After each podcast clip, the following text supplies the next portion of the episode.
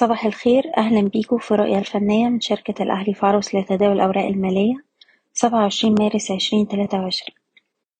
في جلسة الأحد استمر تحسن أداء المؤشر مع زيادة نسبية في أحجام التداول. قفلنا على ارتفاع حوالي اتنين وربع في المية عند أعلى مستويات الجلسة عند خمستاشر ألف تسعمية تسعة وتمانين نقطة. دلوقتي المؤشر بيختبر مستوى المقاومة ستاشر ألف نقطة ولو قدرنا نتجاوز المستوى ده الأعلى يبقى معنى كده إن الارتفاعات هتمتد معانا لمستويات المقاومة التاني عند ستاشر ألف وخمسمية. أول مستوى دعم هو الخمستاشر ألف وستمية وده أقل مستوى اتسجل في جلسة امبارح ويليه مستوى خمستاشر ألف مية وخمسين. وعلى الأجل القصير نقدر نستخدم أقل مستويات اتسجلت في جلسة امبارح كمستويات حماية أرباح. حسب كل سهم على حدة. بالنسبة للأسهم نبدأ بالمجموعة المالية هرمس نقدر نحتفظ ونرفع مستوى حماية الأرباح. لأقرب دعم عند ستاشر جنيه وأربعين قرش.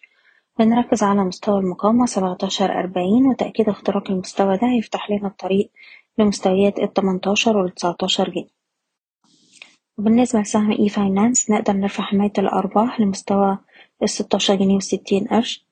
طول ما إحنا فوق المستوى ده في إمكانية نجرب على مستوى المقاومة عند التمنتاشر جنيه والتسعتاشر جنيه.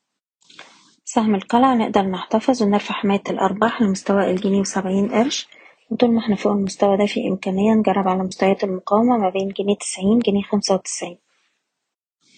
بالنسبة لسهم أموك كان في امبارح ارتفاع قوي بزيادة ملحوظة في أحجام التداول. السهم مازال مستهدف عند التمانية جنيه وتمانين قرش والتسعة جنيه. أقرب دعوم لجلسة اليوم هتكون حوالين السبعة جنيه وتمانين قرش ونقدر نرفع حماية الأرباح لأقل مستوى اتسجل في جلسة امبارح عند سبعة جنيه ونص. وأخيرا مجموعة طلعت مصطفى السهم بيختبر مستوى مقاومته التسعة جنيه. تأكيد اختراق المستوى ده يفتح المجال لاستهداف مستويات التسعة وربع والتسعة ونص. أقرب دعم لجلسة اليوم هيكون حوالين التمانية جنيه وسبعين قرش. أشكركم بتمنى لكم التوفيق. إيضاح الشركة غير مسؤولة عن أي قرارات استثمارية يتم اتخاذها بناء على هذا التسجيل.